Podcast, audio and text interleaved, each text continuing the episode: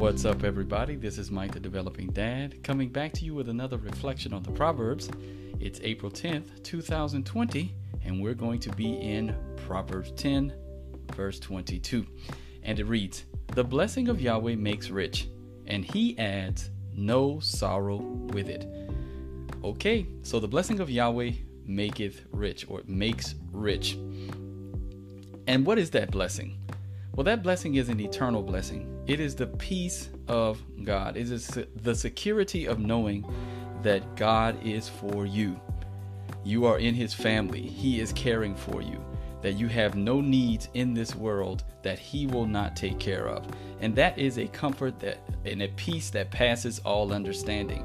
That's a type of promise that you can rest in, that if you are a believer, you can hold fast to in times of trouble these are the things that God gives us. And it says here that it, He adds no sorrow with it. What would the contrast be to the riches that God provides? Well, it would be the riches that the world provides.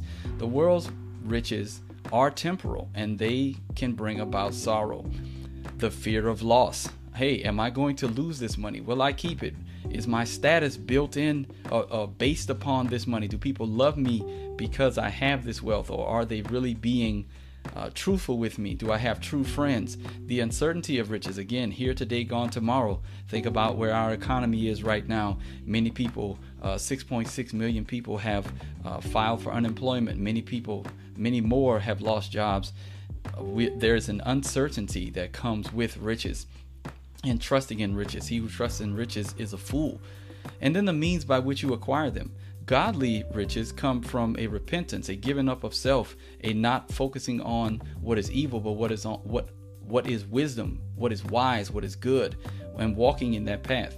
But worldly riches can be attained and acquired through God ungodly means, and that has uh, that has spiritual implications uh, in the hereafter uh, meaning that if you do not repent, you will perish. But it also has God has baked into His creation the uh, the idea that He will not be mocked, and whatever a man soweth, that will he also reap. So if you're sowing into evil deeds, you will reap corruption, and that's not something that we can uh, turn a blind eye to, and we cannot get outside of God's creation. So those uh, realities are going to press in on us if we are not following his commands. But i just wanted to leave that leave you leave that with you all today on this uh, good friday. I hope that you're blessed by it. Spend time today reflecting upon the lord jesus christ and his crucifixion and what that means for you. If you have not repented and believed and trusted in christ uh, remember that he is lord. He is ruling and reigning uh, if you have, remember what he did for you on this day, taking your sins uh, in his body on the tree. And I want to leave y'all with that. And I'll see y'all on the next video. Grace and peace.